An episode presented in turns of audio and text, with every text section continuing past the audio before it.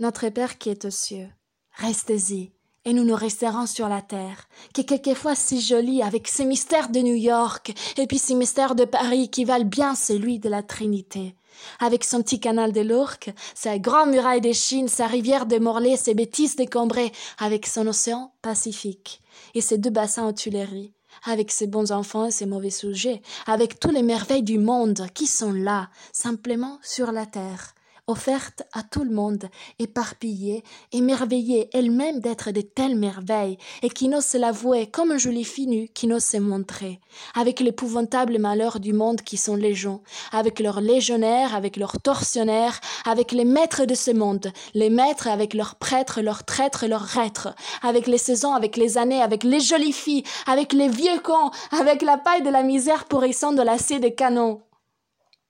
Padre nostro che sei nei cieli,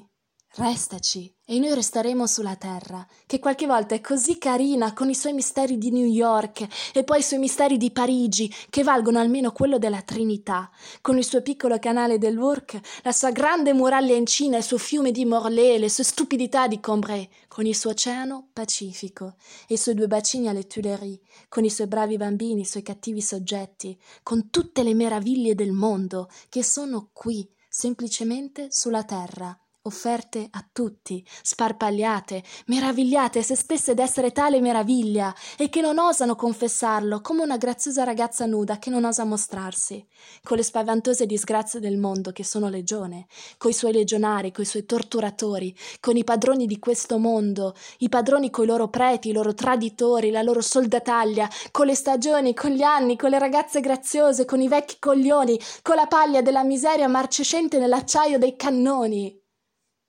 Questa era una piccola preghiera scritta da Jacques Prévert e per questa trentatreesima giornata di Radio Ecume vi dico buonanotte.